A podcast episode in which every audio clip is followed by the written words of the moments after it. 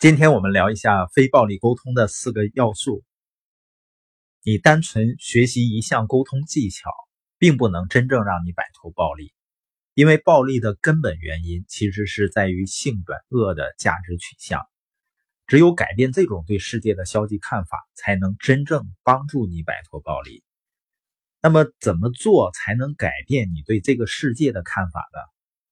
你看，有的时候啊，一个人就算明明知道自己的价值取向有问题，也很难纠正过来，因为这种人生经历的影响太过于根深蒂固了，不是一朝一夕可以彻底改变的。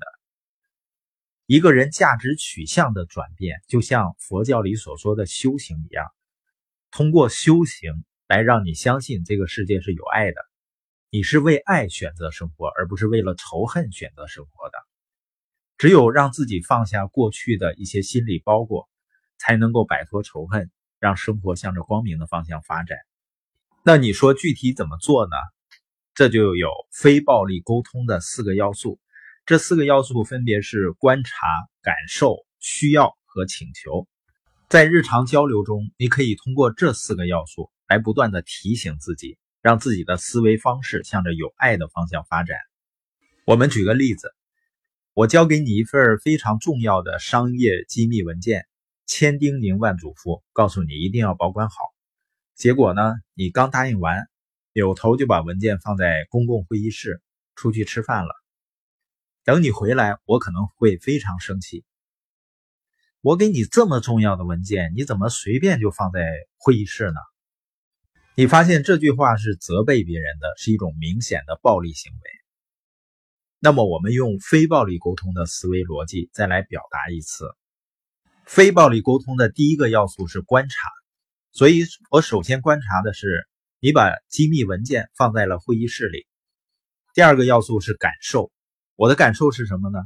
肯定是觉得，首先这个文件很不安全，然后呢，我感到很失望、生气，因为我已经叮嘱过你要好好保存文件，你也答应过我了，可你不放在心上，我觉得你对我说的话不当回事儿。一般的到这儿呢，人就开始有情绪了，所以我们一般这时候表达就是情绪的宣泄。那你嘴是爽了，是过瘾了。但是两个人关系却对立了。那我们看非暴力沟通的第三个要素需要，第四个要素是请求，指的是我先分辨出我需要什么，然后我再向你提出请求。按这一套逻辑表达，就是我看见刚才你把重要文件没收起来，放在会议室了。会议室人来人往的，肯定不安全。如果让客户看见，就更不好了。这么重要的文件既然交给你了，以后还是请你注意妥善保存。这就是非暴力沟通的语言表达方式。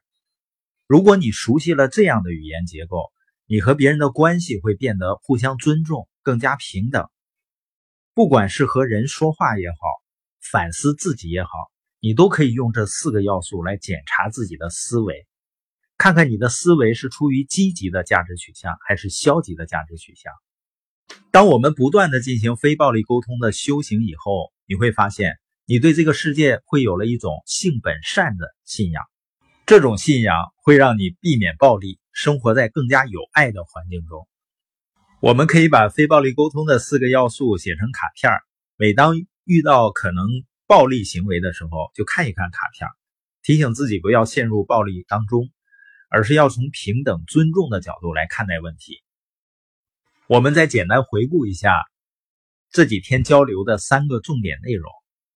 第一个就是平等的交流是怎么演变成暴力行为的，有四点：道德评判、进行比较、回避责任和强人所难。这是表面上的四点原因导致了暴力行为。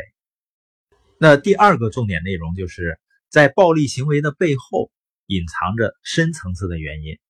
就是一个人性本恶的价值取向，只有改变这种对世界的消极看法，才能真正帮你摆脱暴力。那第三个部分的重点内容就是如何运用非暴力沟通的四要素来改变自己的人生走向。